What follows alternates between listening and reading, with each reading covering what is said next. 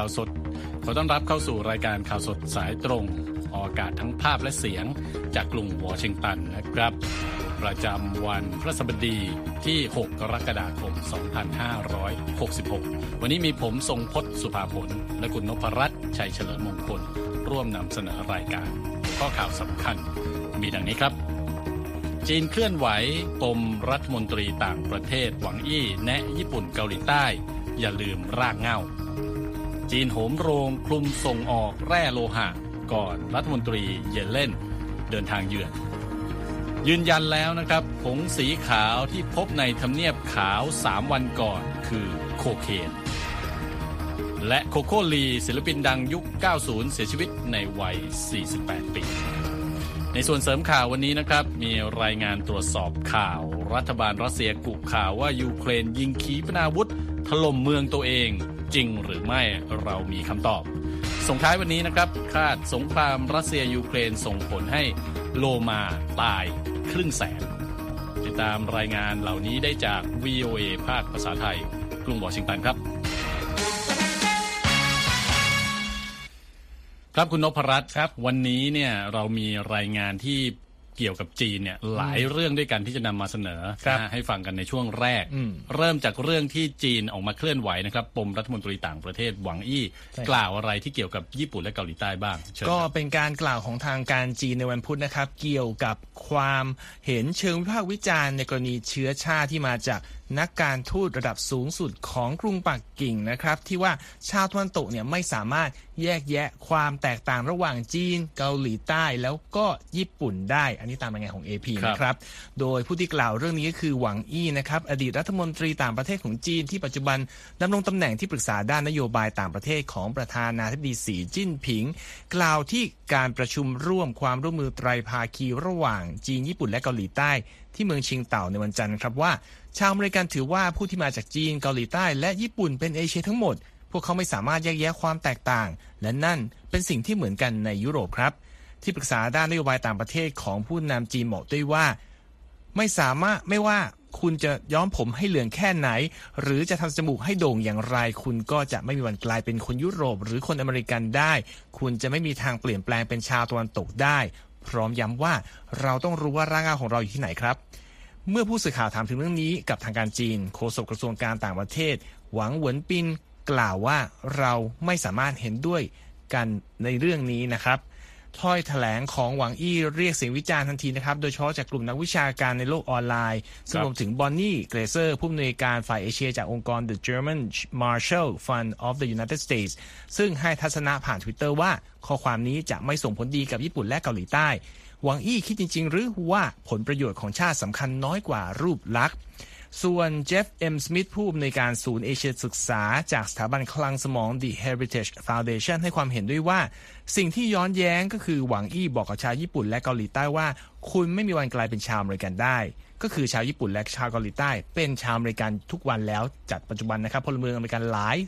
ล้านคน มีเชื้อสายจีน ญี่ปุ่นและเกาหลีใต้ครับและบอกด้วยว่าพวกเขาเป็นส่วนหนึ่งในเนื้อแท้ของอเมริกัน สิ่งที่พวกเขาไม่สามารถกลับไปเป็นได้ก็คือ การเป็นชาวจีนที่ไม่สนดินสนฟ้าได้อีกครับ ครับก็เป็นเรียกว่าเป็นคำพูดที่ก่อให้เกิดกระแสวิพากษ์วิจารณ์นะฮะครับจากบุคคลสำคัญของจีนนะครับ อีกเรื่องหนึ่งที่เกี่ยวกับจีนนะครับอ่ารัฐมนตรีการคลังสหรัฐ เจเน็ตเยเลนเนี่ยกำลังจะเยือนจีนเร็วๆนี้นะฮะ โดยที่ปรึกษาด้านนโยบายการค้าของจีนก็ออกมากล่าวในวันพุธกรณีการจำกัดการส่งออกโลหะที่ใช้ในการผลิตชิ้นส่วนเซมิคอนดักเตอร์ของจีนนะครับว่าเป็นแค่การเริ่มต้นเท่านั้น ในระหว่างที่รัฐบาลปักติ่งปักกิ่งนะฮะ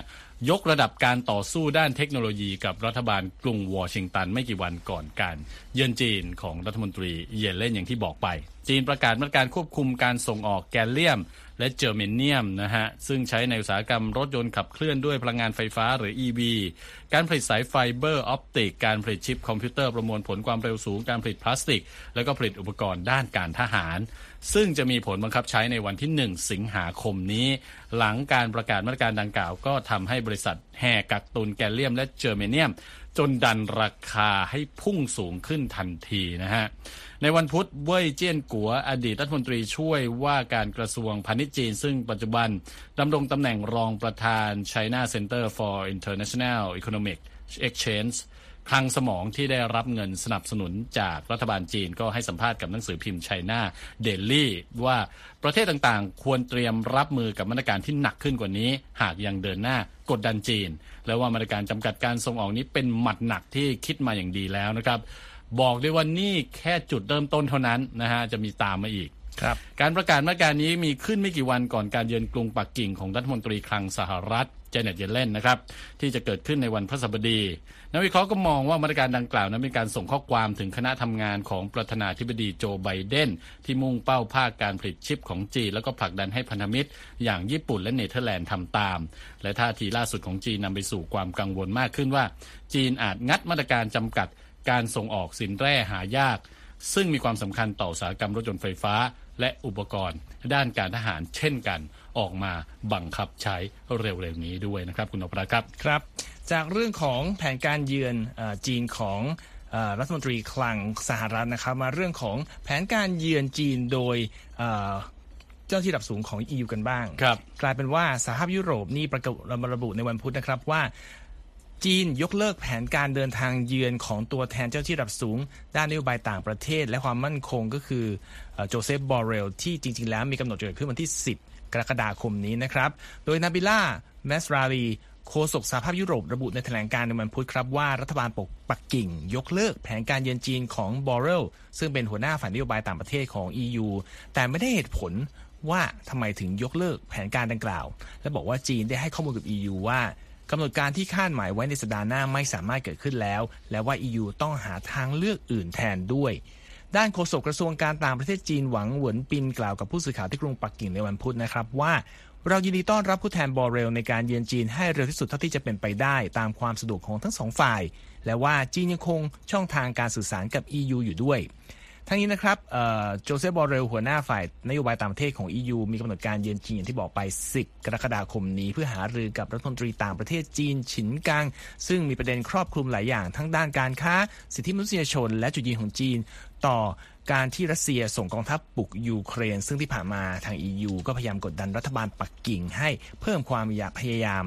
ในการโน้มน้าวรัสเซียให้ยุติสงครามที่ยืดเยื้อมาเกือบ 17 เดือนนี้นะครับ นี่ก็ถือเป็นการยกเลิกแผนการเยือนจีนครั้งที่ 2 ของบอเรลแล้ว โดยครั้งแรกมีกำหนดการในเดือนเมษายนที่ผ่านมานะครับ แต่ต้องยกเลิกไปเพราะว่าบอเรลติดโควิด -19 ครับ ครับ นั่นก็เป็นข่าวที่เกี่ยวกับ จีนครับรัวๆนะฮะครับจากจีนมาที่เมียนมาบ้างนะครับศาลศูนย์เมียนมารับฟังและพิจารณาคำอุทธรณ์ขององซานซูจีต่อคำตัดสินโทษในสองคดีของเธอนะครับเมื่อวันพุธอ้างอิงจากผู้ที่เกี่ยวข้องกับเหตุการณ์นี้นะครับให้ข้อมูลกับรอยเตอร์เอาไว้ ในระหว่างที่อดีตผู้นำรายนี้พยายามที่จะลดเวลาจำคุก 33 ปีของเธอเจ้าของรางวัลโนเบลวัย 78 ปีถูกตัดสินว่ามีความผิดในหลายข้อหาตั้งแต่ยุยงปลุกปั่น โกงการเลือกตั้งไปจนถึงทุจริตนะครับนับตั้งแต่กองทัพเมียนมาจับกลุ่มองซานซูจี เมื่อกองทัพก่อรัฐประหารโค่นล้มรัฐบาลที่มาจากการเลือกตั้งเมื่อเดือนกุมภาพันธ์2ปีที่แล้ว ตัวแทนขององซานซูจี ให้ข้อโต้แย้งในศาลเมื่อวันพุธนะครับเกี่ยวกับคำตัดสินโทษของเธอเกี่ยวกับการโกงการเลือกตั้ง และละเมิดกฎหมายความลับของรัฐ ซึ่งคาดว่าศาลฎีกาของเมียนมาอาจใช้เวลาประมาณ 2 เดือนในการตัดสิน คำอุทธรณ์นี้นะครับ ทางรอยเตอร์ยังไม่สามารถติดต่อโฆษกของรัฐบาลทหารเพื่อขอคำยืนยันในความเคลื่อนไหวครั้งนี้ได้แต่อย่างใดนะครับ ไปกันต่อสถานการณ์เกี่ยวกับยูเครนนะครับ คุณนพรัตน์ ครับ ยูเครนและรัสเซียกล่าวหากันไปมาในวันพุธนะครับ ว่าอีกฝ่ายวางแผนโจมตีโรงไฟฟ้าซาปอริเซีย ซึ่งเป็นโรงไฟฟ้าใหญ่ที่สุดแห่งหนึ่งของโลกนะครับที่ตั้งอยู่ทางตะวันออกเฉียงใต้ของยูเครนและอยู่ในการยึดครองของกองทัพรัสเซียในขณะนี้นั่นเอง ประธานาธิบดีวโลดิเมียเซเลนสกี้กล่าวเมื่อค่ำวันอังคารนะครับอ้างข้อมูลจากหน่วยข่าวกรองล่าสุดที่ชี้ว่ากองทัพรัสเซียได้วางวัตถุคล้ายระเบิด เพื่อจำลองการโจมตีบริเวณ โรงไฟฟ้า ซึ่งแถลงการณ์ของกองทัพยูเครนบอกว่า รูปแบบการวางระเบิดดังกล่าวจะไม่เข้าทำลายโรงไฟฟ้านะครับแต่อาจสร้างภาพของการระเบิดที่เกิดขึ้นว่ามาจากฝั่งยูเครนทางฝั่งรัสเซียโฆษกรัฐบาลเครมลินนะครับดิมิทรีเพสคอฟระบุในวันพุธว่ามีการยั่วยุ โดยฝั่งกองทัพยูเครน บริเวณโรงไฟฟ้านิวเคลียร์ และว่ารัฐบาลเครมลินจะใช้ทุกวิถีทางนะครับ เพื่อต่อต้านภัยคุกคามจากยูเครนในพื้นที่นี้ ส่วนที่ปรึกษาบริษัทโรงไฟฟ้านิวเคลียร์ของรัฐบาลรัสเซีย โรเซเนอร์โกอะตอม ระบุว่าข้อกล่าวอ้างของประธานาธิบดียูเครนเรื่องแผนการระเบิดนั้น เป็นเรื่องที่ไม่มีมูลเลยนะฮะ ขณะที่สื่อของรัสเซียก็รายงาน โดยอ้างคำแถลงของบริษัทดังกล่าวด้วยว่ากองทัพยูเครนมีแผนโจมตีโรงไฟฟ้านิวเคลียร์ด้วยกระสุนกากนิวเคลียร์ แต่จนถึงช่วงบ่ายวันพุธก็ยังไม่มีรายงานหรือสัญญาณบ่งชี้ว่ามีการโจมตีแต่อย่างใดนะครับยูเครนและรัสเซียก็กล่าวหากันและกันมาโดยตลอดนะครับเกี่ยวเกี่ยวกับการโจมตีใกล้กับโรงไฟฟ้านิวเคลียร์แห่งนี้ ซึ่งก็เคยทำให้เกิดไฟฟ้าดับไปทั่วพื้นที่แล้วนะครับ ทางด้านราฟาเอลกรอสซี่ผู้อำนวยการสำนักงงานพลังงานปรมาณูระหว่างประเทศก็กล่าวว่าการตรวจสอบล่าสุดของเจ้าหน้าที่ที่ประจำการบริเวณโรงไฟฟ้านั้นยังไม่พบกิจกรรมในลักษณะนี้ แต่ก็ต้องจับตาอย่างใกล้ชิดต่อไปนะครับครับ ยังเป็นประเด็นที่เกี่ยวกับยูเครนนะฮะครับเมื่อปลายเดือนมิถุนายนที่ผ่านมามีข่าวใหญ่ มีการโจมตีเข้าใส่พื้นที่เมืองยูเครนอีกแห่งหนึ่งนะครับ ที่ทำให้พลเรือนของยูเครนเนี่ยได้รับบาดเจ็บและล้มตายเป็นจำนวนมากสื่อรัสเซียอ้างนะครับว่ายูเครนเป็นผู้โจมตีเมืองของตน และก็ยืนยันว่ากองกำลังมอสโกมุ่งโจมตีเป้าหมายทางทหารเท่านั้น แต่ว่าฝ่าย Polygraph ของ VOA ก็ได้ตรวจสอบเรื่องนี้นะครับครับ แล้วก็แน่นอนมีประเด็นที่น่าสนใจที่คุณนพรัตน์เนี่ยจะเอามารายงานให้ฟังกันครับก็ต้องย้อนไปนะครับเหตุเกิดขึ้นวันที่ 27 มิถุนายนที่ผ่านมานะครับ เป็นการยิงขีปนาวุธของรัสเซียเข้ามาในพื้นที่เมืองครามาทอสซึ่งเป็นเมืองทางตะวันออกของยูเครนที่รัฐบาลกรุงเคียฟยังคงควบคุมไว้ได้อยู่นะครับ แต่ว่าอยู่ใกล้กับพื้นที่ที่กองทัพรัสเซียบุกเข้ามายึดครองไว้ โดยเขาบอกว่าเป้าการโจมตีครั้งนี้นะครับ คือร้านอาหารร้านหนึ่งที่มีผู้มาใช้บริการมากมาย ในเหตุการณ์ครั้งนี้มีผู้เสียชีวิต 12 คนและบาดเจ็บอีกหลายสิบนะครับครับหลังจากเกิดเหตุนี้ปุ๊บก็มีผู้ใช้งาน Twitter ที่ไม่เปิดเผยตัวตนแต่ใช้ชื่อว่า U.S. Civil Defense News ออกมาเขาบอกกล่าวอ้างอย่างผิดๆนะครับ ว่ายูเครนคือผู้ทำการโจมตีเมืองของตนเอง ผู้ดูแล Twitter ก็ได้ทำการแจ้งเตือนว่าโพสต์นี้เนี่ยเป็นเนื้อหาเท็จนะครับ หลังจากมีครับผู้ใช้งานรายอื่น แย้งมาว่าข้อมูลนี้ไม่ถูกต้อง ขณะเดียวกันนะครับมีผู้เชี่ยวชาญด้านเขาบอกว่าเป็นแผนโฆษณาชวนเชื่ออันดับต้นๆของกรุงมอสโกเลย ชื่อโอกาสกาเบียว่าออกมายืนยันครับว่ารัสเซียแหละเป็นผู้ยิงขีปนาวุธเข้าใส่เมืองครามาทอส โดยบอกว่าเป็นการโจมตีเป้าหมายทางทหารอันชอบธรรม ขณะเดียวกันนะครับโฆษกของประธานาธิบดีวลาดิเมียร์ปูตินเดมิทรีเพสคอฟก็มาตอบโต้ท่าทีที่บอกโกรธแค้นจากนานาชาติ ต่อกรณีที่รัสเซียโจมตีเพลเรือนชาวยูเครนในครามาทอส โดยกล่าวว่า สหพันธรัฐรัสเซียไม่ได้ยิงโจมตีโครงสร้างพื้นฐานพลเรือน และว่าการโจมตีนั้นพุ่งเป้าไปยังสิ่งที่เกี่ยวข้องกับโครงสร้างพื้นฐานทางทหาร ไม่ทางใดก็ทางหนึ่งคำกล่าวนี้ถือเป็นความเท็จครับคุณสมพศครับ เรามักจะได้ยินนะฮะคำกล่าวมาจากทางรัสเซียที่บอกว่าเป็นการโจมตีโครงสร้างทางทหารไม่ได้โจมตีโครงสร้างเกี่ยวกับพลเรือนเลยครับเรื่องนี้เนี่ยมีความจริงเท็จแน่นอนแค่ไหนประการใด คือในกรณีล่าสุดเนี่ยทางตำรวจยูเครนยืนยันว่ามีการยิงเอ่อขีปนาวุธอิสกันเดอร์สองลูก ซึ่งเป็นของยูเครนเข้ามานะครับเอ่อของรัสเซียนะครับครับ โดยบอกว่าเป้าหมายแรกเนี่ยของเอ่อขีปนาวุธแรกเนี่ยเป็นร้านพิซซ่าชื่อริต้าเลาซึ่งอยู่กลางเมืองครามาทอส ซึ่งเขาบอกว่าร้านนี้เนี่ยมีผู้สื่อข่าวมีเจ้าหน้าที่องค์กรช่วยเหลือด้านมนุษยธรรม แล้วก็เจ้าหน้าที่ทหารแวะเวียนมาใช้บริการกันเป็นประจำเอ่อรายงานยืนยันนะครับว่าเอ่อมีผู้เสียชีวิต 12 รายบาดเจ็บ 60 รายนะครับ ส่วนในบรรดาผู้เสียชีวิตเนี่ย มีเด็กหญิงฝาแฝดวัย 14 ปี 2 คน แล้วก็เด็กหญิงวัยรุ่น 17 คนเอ้ยครับ17 ปี 1 คนเสียชีวิตด้วยนะฮะ นอกจากนั้นมีอาคารที่พักหลายแห่ง รวมทั้งโรงเรียนและโครงสร้างอื่นได้รับความเสียหายจากการโจมตีครั้งนี้ด้วย ส่วนขีปนาวุธลูกที่ 2 นั้น ยิงเข้าใส่เขาบอกบ้านหลังหนึ่งของประชาชน ซึ่งอยู่ชานเมือง แล้วก็ทำให้ผู้ได้รับบาดเจ็บ 5 คน คือเขาบอกทั่วๆไปแล้วเนี่ยถ้าดูนิยามของกฎหมายที่ดูแลเรื่องสงครามเขาบอกว่าการที่มีทหารมาใช้บริการในร้านอาหาร ไม่ได้แปลว่าสถานที่อย่างนั้นจะเกี่ยวข้องกับทหารนะครับครับซึ่งแปลว่าไม่สามารถอ้างว่าเป็นเป้าหมายอันทางทหารอันชอบทำได้เลย คือเขาบอกว่าในความเป็นจริงคือตอนนี้ยูเครนตกในภาวะสงคราม เพราะฉะนั้นการที่เจ้าหน้าที่ทางทหารจะไปใช้บริการในธุรกิจของพลเรือนเนี่ยมันเป็นเรื่องธรรมดามาก เพราะฉะนั้นก็ตอบได้ว่า มันเกิดขึ้นประจำจากฟิมือรัสเซียนะครับอ๋อก็แสดงว่ามีการโจมตีเป้าหมายที่เป็นพลเรือนเนี่ยหลายครั้งแล้วใช่มีตัวอย่างไหมฮะว่าเกิดขึ้นมาครั้ง กี่ครั้งบ้าง ได้ครับ Polygraph เนี่ยก็เคยรายงานไปก่อนหน้านี้แล้วว่ามีการทิ้งระเบิดใส่เป้าหมายพลเรือนแบบไม่เลือกหน้า ซึ่งก็บอกเป็นยุทธวิธีหนึ่งของรัสเซีย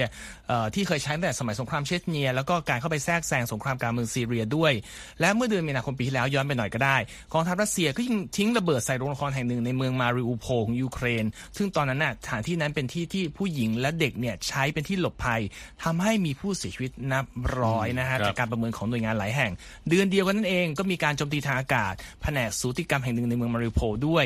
แล้วก็เดือนเมษายนถัดมา ก็มีการกล่าวหาว่ารัสเซียยิงขีปนาวุธใส่สถานีรถไฟในเมืองครามาทอสคือเมืองเดียวกันนี่เองแหละครับตอนนั้นมีผู้เสียชีวิต 63 คน เดือนมิถุนายน รัสเซียยิงขีปนาวุธใส่ห้างชื่อ Amstor Mall ในเมืองเครเมนชุกทางภาคกลางของยูเครน มีผู้เสียชีวิตอย่างน้อย 20 คน บาดเจ็บหลายสิบ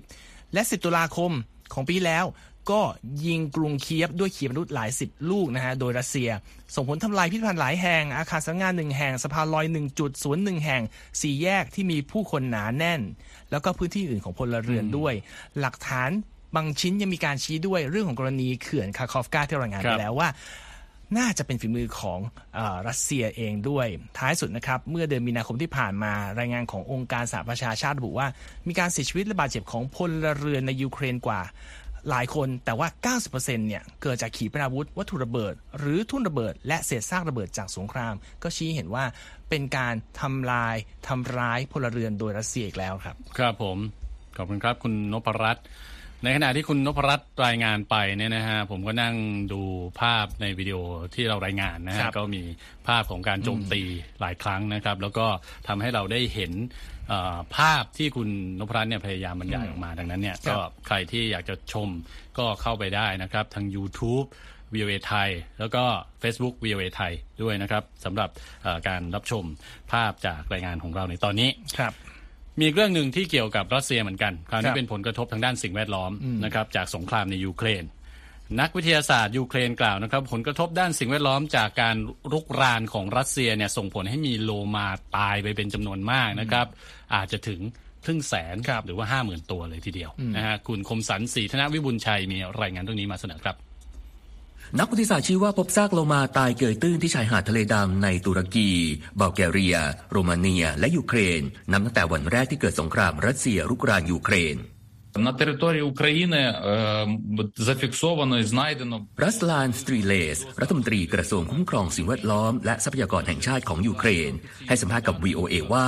เฉพาะในพื้นที่ของยูเครน พบซากโลมาราว 150 ตัว และจากข้อมูลอย่างไม่เป็นทางการจากผู้เชี่ยวชาญบางท่าน ระบุว่าตัวเลขของซากโลมาเหล่านี้อาจจะสูงถึงหลักหลายพันตัวเลยทีเดียว เจ้าหน้าที่จากยูเครนเชื่อว่าเป็นการยากที่จะประเมินจำนวนโลมาที่ตายลงทั้งหมด อันเป็นผลสืบเนื่องจากสงครามที่เกิดขึ้น і ми нарахували як ми як найменше 50 тисяч ทางด้านอีวานรูเซฟ นักชีววิทยาจากอุทยานธรรมชาติแห่งชาติ ทัสลิปสกีลีมานี กล่าวว่าตัวเลขดังกล่าวดูเหมือนจะสูงจนน่าตกใจ และเชื่อว่ามีสัตว์ทะเลเลี้ยงลูกด้วยนม ตายไปแล้วประมาณ 50,000 ตัว ในช่วงที่เกิดการทำสงคราม นักชีววิทยาผู้นี้กล่าวว่า สัญญาณโซน่าจากเรือของทหารในพื้นที่ มีส่วนที่ทำให้เกิดความเสียหาย พร้อมอธิบายว่า สัญญาณโซน่าที่มีพลังงานสูง ได้ส่งผลกระทบต่อระบบการสื่อสารด้วยเสียงที่เหล่าโลมาใช้งาน พวกมันจึงมีอาการคล้ายตาบอด ไม่สามารถบอกได้ว่าต้องเดินทางไปที่ไหน มีอะไรอยู่รอบตัว และไม่สามารถออกหาอาหารได้ and the fact that we've seen such a huge increase เกรกกลาสอาจารย์จากมหาวิทยาลัยแห่งฟลอริดา แสดงความกังวลเกี่ยวกับจำนวนโลมาที่ตายลง โดยระบุนะครับว่า การที่เราเห็นจำนวนโลมาตายเพิ่มขึ้นอย่างมาก นับตั้งแต่เกิดการรุกราน สิ่งนี้ชี้เห็นถึงปัญหาร้ายแรงที่เกิดขึ้นอันเกิดจากสงครามรูเซฟ นักชีววิทยา ยังชี้ไปที่ปัญหาการระเบิดเหมือง ซึ่งเชื่อว่าเป็นอีกหนึ่งสาเหตุของการตายของเหล่าโลมา Ніколи е, в житті Чорного моря е, вчені не спостерігали เขาบอกว่านักวิทยาศาสตร์ไม่เคยพบเห็นโลมาตายจำนวนมากขนาดนี้ในทะเลดำ นับเป็นจำนวนหลายร้อยตัว โดยพวกมันมีชีวิตต่อไปได้เพียงไม่กี่วัน หลังเกิดการกระทบกระเทือนอย่างหนักก่อนที่จะตายลง แม้จะพบซากโลมาจำนวนมาก แต่เจ้าหน้าที่ของยูเครนกล่าวว่าการช่วยชีวิตพวกมันในระหว่างสงครามเป็นสิ่งที่แทบจะเป็นไปไม่ได้ อย่างไรก็ดีนักวิทยาศาสตร์ของยูเครนตั้งความหวัง ที่จะสร้างศูนย์ฟื้นฟูพิเศษสำหรับโลมาหลังสงคราม สิ้นสุดลง ผมคมสารสีธนวิบุญชัย VOA รายงาน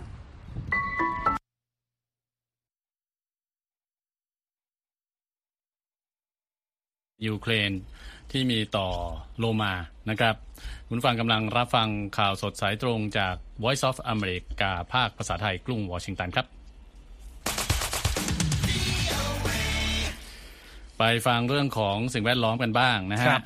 อุณหภูมิเฉลี่ยทั่วโลกพุ่งสูงขึ้นในวันอังคาร คือเมื่อวานนี้ครับนะครับวันชาติอเมริกาด้วยครับกลายเป็นวันที่ร้อนที่สุดในรอบอย่างน้อย 44 ปีนะครับคุณนพรัตน์ครับหรืออาจนานกว่านั้น เนื่องจากการเก็บข้อมูลเนี่ยย้อนหลังไปแค่ถึงถึงปี 1979 นะครับครับวันพุธอาจสร้างสถิติที่ร้อนขึ้นเป็นสถิติใหม่อีกเช่นกันนะครับครับยังไม่หมดวันในบางในหลายพื้นที่ทั่วโลกเนี่ยครับเมื่อหมดวันแล้วก็อาจจะกลายเป็น วันที่มีอุณหภูมิสูงสุดเป็นสถิติใหม่นะฮะครับอุณหภูมิเฉลี่ยของทั่วโลกในวันอังคารเพิ่มขึ้นแต่ระดับ 17.18 องศาเซลเซียส โดยเฉลี่ยทั่วโลกนะครับ สูงที่สุดเป็นสถิติใหม่จาก อุปกรณ์รวบรวมและวิเคราะห์ข้อมูล สภาพภูมิอากาศโลกของมหาวิทยาลัยแห่งรัฐเมนนะครับ ซาร่าแคปนิก หัวหน้านักวิทยาศาสตร์ของสำนักงานสมุทรศาสตร์และบรรยากาศแห่งชาติสหรัฐ หรือโนอากล่าวนะครับ ว่าแม้ตัวเลขนี้จะยังไม่ใช่ตัวเลขทางการ แต่ก็ช่วยชี้ให้เห็นว่าเราอยู่ตรงจุดไหน และแม้ข้อมูลนี้จะย้อนกลับไปถึงแค่ปี 1979 แต่เมื่อพิจารณาปัจจัยและข้อมูลอื่นๆ ประกอบก็ดูเหมือนว่าวันที่ 4 กรกฎาคมที่ผ่านมา อาจจะเป็นวันที่ร้อนที่สุดในรอบหลายร้อยปีนะครับครับ ย้อนกลับไปวันที่ร้อนที่สุดก่อนหน้านี้ที่เป็นสถิตินะฮะ อยู่ในเดือนสิงหาคมปี 2021ไม่นะคถึรังบปีนี่เองใช่สองปีสิสองปีแล้วก่อนอืมนะฮะอุณหภูมิในหลายประเทศเพิ่มขึ้นแต่ระดับสูงสุดเป็นสถิติใหม่ในสัปดาห์นี้นะครับ รวมทั้งที่มณฑลควิเบกในแคนาดาและที่เปรู ขณะที่กรุงปักกิ่งของจีนมีอุณหภูมิสูงกว่า 35 องศาเซลเซียส 9 วันติดต่อกันครับ และหลายเมืองในสหรัฐก็มีคำเตือนให้ระวังอากาศร้อนจัดนะครับ รวมที่รวมทั้งที่รัฐโอเรกอน แคลิฟอร์เนีย นิวเม็กซิโก เท็กซัส และก็ฟลอริดาด้วยนะครับ คุณนพรัตน์ครับ จากเรื่องของสภาพภูมิอากาศนะครับ มาดูข่าวซึ่งทำให้รัฐบาลสหรัฐอาจจะมีปัญหาอีกแล้ว เป็นเรื่องของการยืนยัน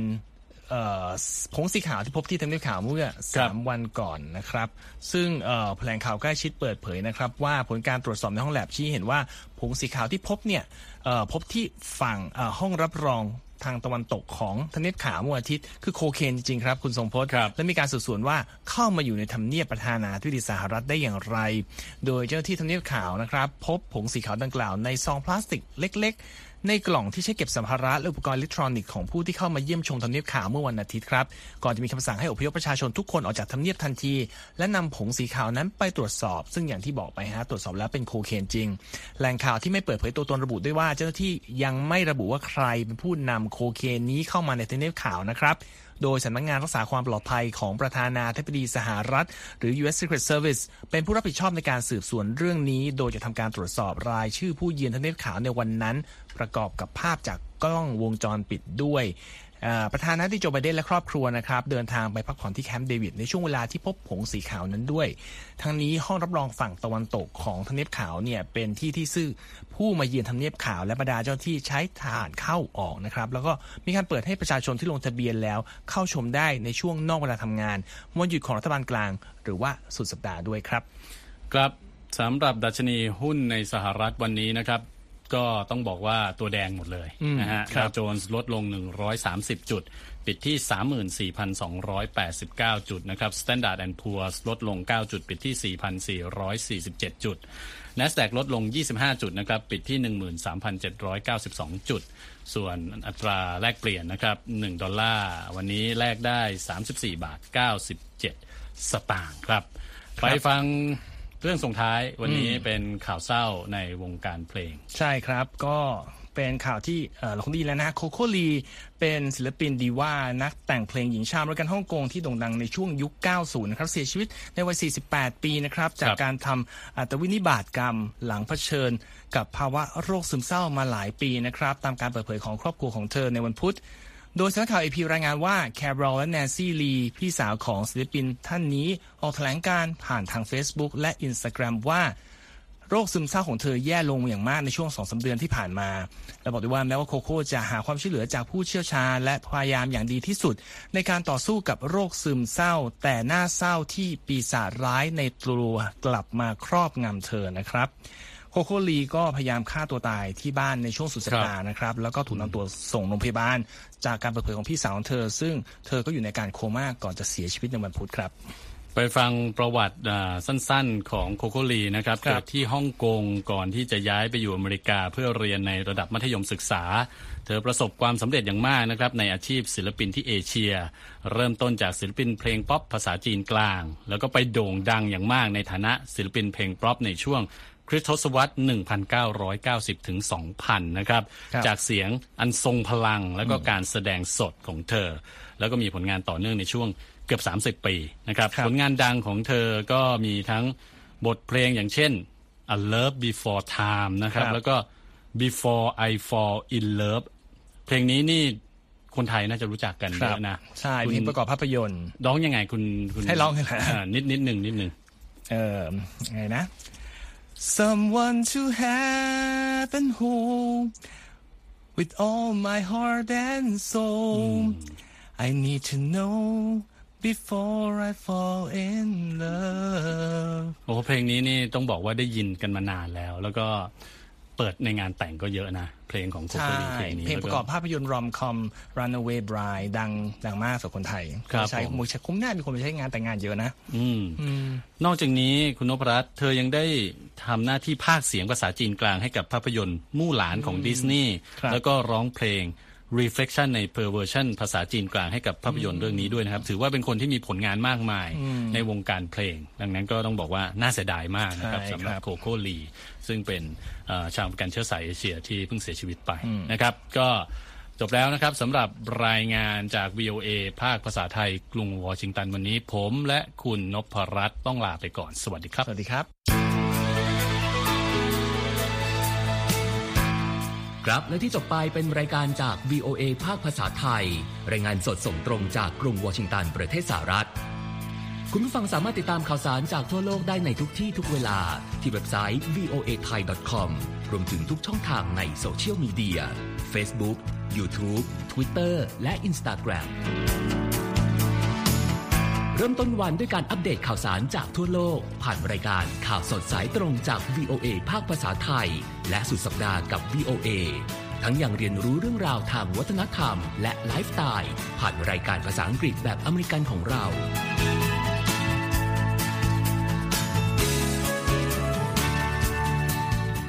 ติดตามความเคลื่อนไหวในประเทศสหรัฐ การเมืองอเมริกัน พร้อมเข้าใจที่มาที่ไปของเหตุการณ์สำคัญ รวมถึงข่าวต่างประเทศ จากแหล่งข่าวที่เชื่อถือได้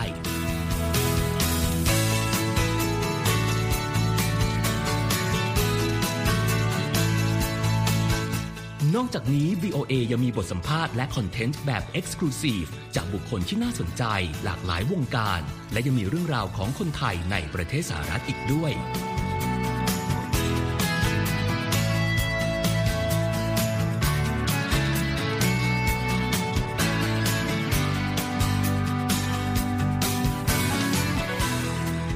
คุณนะครับที่ให้ VOA ไทยเป็นส่วนหนึ่งในการติดตามข่าวสารสาระและเกร็ดความรู้ของคุณ จากรายการต่างๆ ที่เรามุ่งมั่นนำเสนอ เพื่อความเที่ยงตรง ทันเหตุการณ์ และมีประโยชน์ในทุกๆวัน